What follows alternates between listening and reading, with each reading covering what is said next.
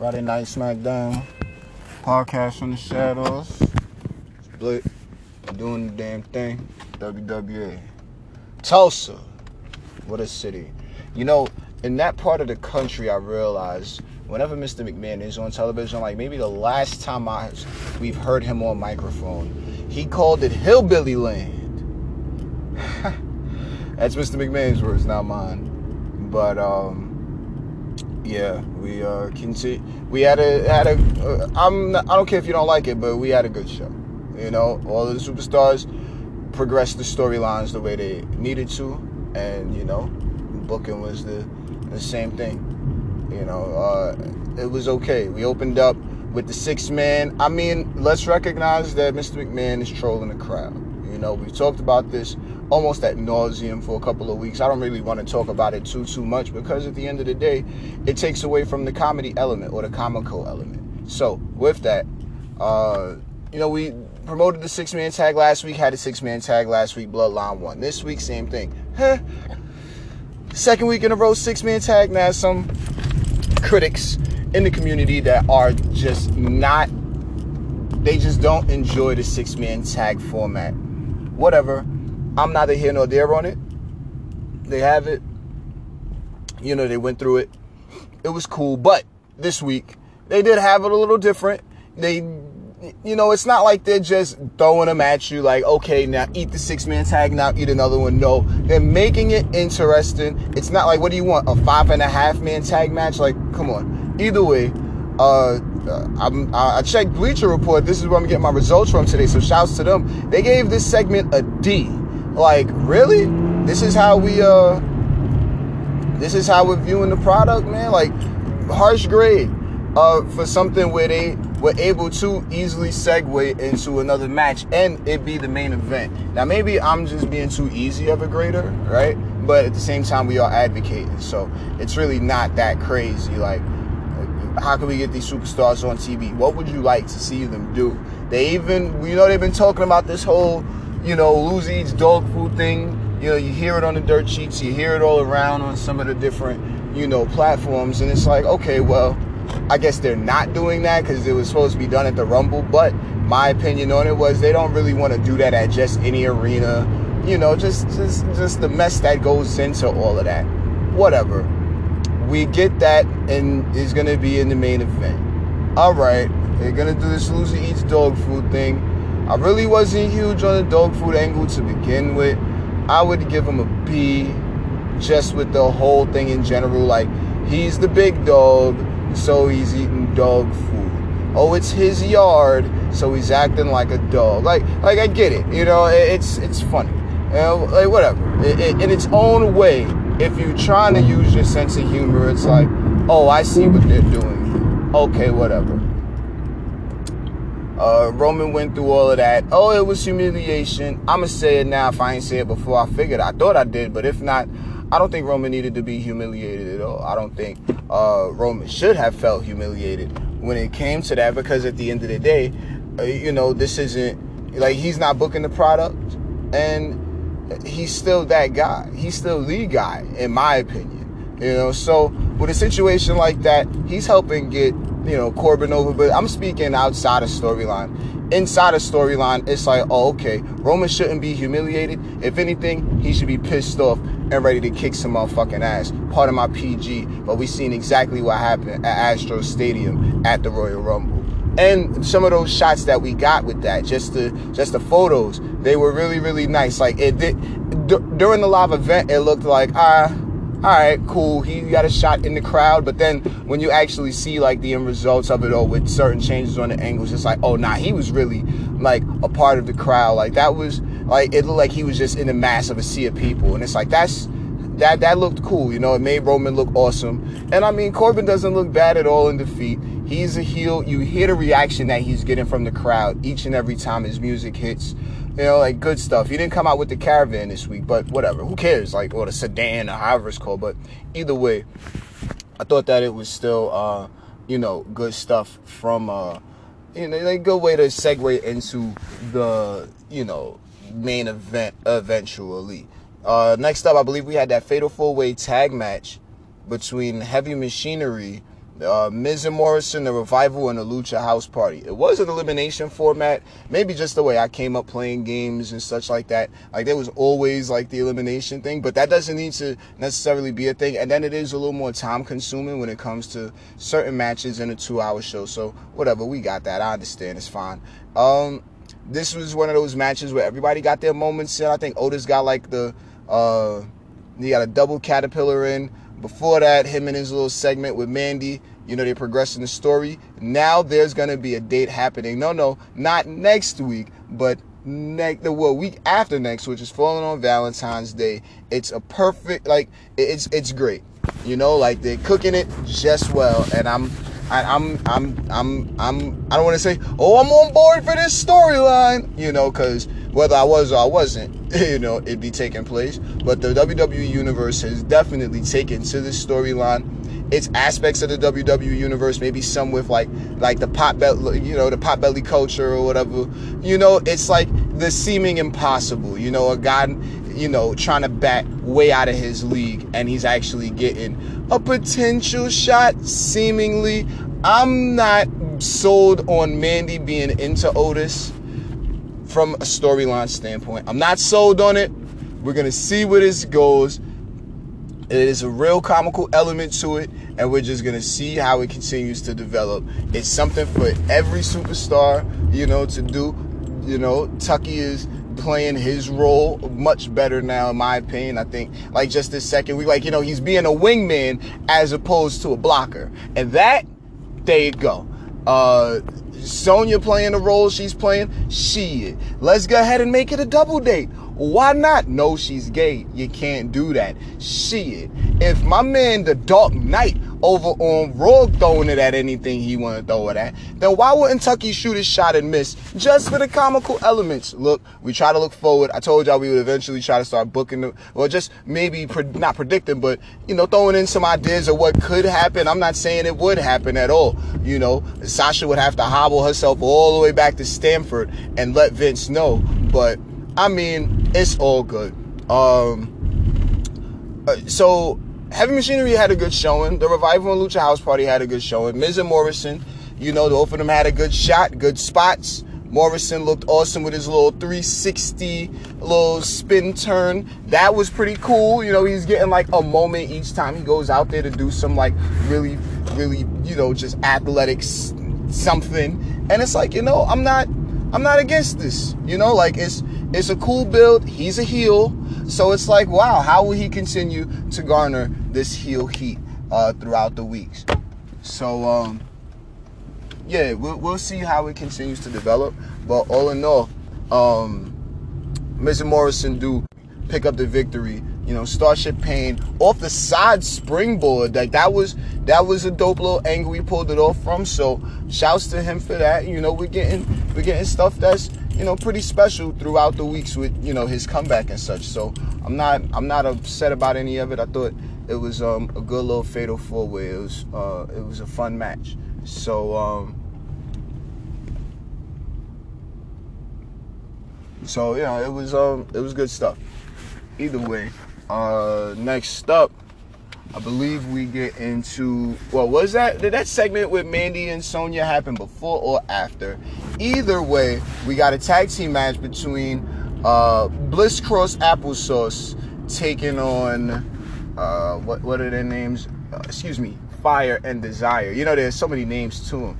You know, at this point, you know, you almost forget. But no, so they had a good match. This is another one of those matches that just moved the storyline forward. You know, uh, they had their good spots, they had their moments, and in this sequence was Bliss hitting the Twisted Bliss off the top. One, two, three. Not bad at all. If anything, this gives uh, Otis some ice breaking chats like during the day, like, oh, so are you guys gonna go for the women's tag team championship? I don't know. That's just me talking stupid. But um, and I'm not doing an Otis impression right now. I just don't have it in me. In the moment, I can and will, I guess. But for right now, it's all good. Um, it was uh, it was pretty fun stuff. You know, with the tag team match, it, just, it served its purpose. You know, and we move forward. So uh, there was that. Pardon me. Where we at with the next one? Uh, pardon the ambulance. Trying to get into what could be next on this uh, list of things to do. The Intercontinental Championship was up next. Uh, matchup between Braun Strowman and Shinsuke Nakamura at the at the time current uh, Intercontinental Champion. It was pretty good. It was a fun match. You know, Sami Zayn and Cesaro flanked on the outside, trying to you know do what they can to uh, what's it interfere in the match without the referee seeing it was okay. I think the Rev. Well, no, that was later on too. I'm sorry. Either way, it was a good good match. You know, they they went in. You know what I'm saying? They did their thing. It wasn't anything bad at all. But the, what matters most is the fact that Braun Strowman has finally, uh, you know, obtained the Intercontinental Championship. I'm super proud of Braun. I was proud of Braun in the moment. You know, with all of this, all of the time he's been, you know, with the, you know, with the company and such now we're finally seeing him, you know, as Intercontinental Champion is something that, you know, it makes me feel like the Intercontinental Championship is serving its purpose. Like it's moving superstars that are definitely on the road to being a potentially uh a potential contender for the World Heavyweight Championship or Universal Championship. Like the, they've gotten their stepping stone championship, and that's not to diminish the well the Intercontinental Championship at all it's just you know like it really feels like Braun has been working his way up the ladder and he's he's seeing results from it. So I was mad proud of Braun. I still am. You know, it's going to be awesome to see what he uh you know what he brings to the table as far as defending it.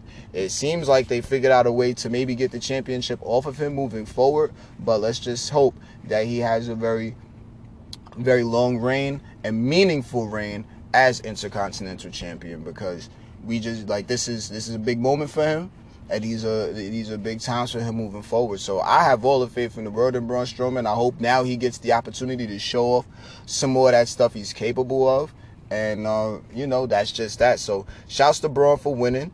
Uh, Sami Zayn and the rest of them did good. They gave it a C plus on Bleacher Report. I kind of disagree, but at the same time, I have a little bit of a, a, different attachment to each of the superstars, in my opinion. You know, just with you know watching the development and growth for each of them. So that was cool. It was all right. It wasn't bad at all. It was um actually went really well. Sheamus rematched with Shorty G, Shorty G, excuse me, Chad Gable.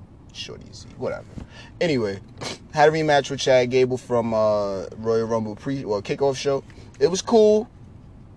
And then uh, you know, Gable showed off a little bit, and you know, it was uh, you know, a win from Shamo. Like, not bad at all. Like it was exactly what one figured it would be.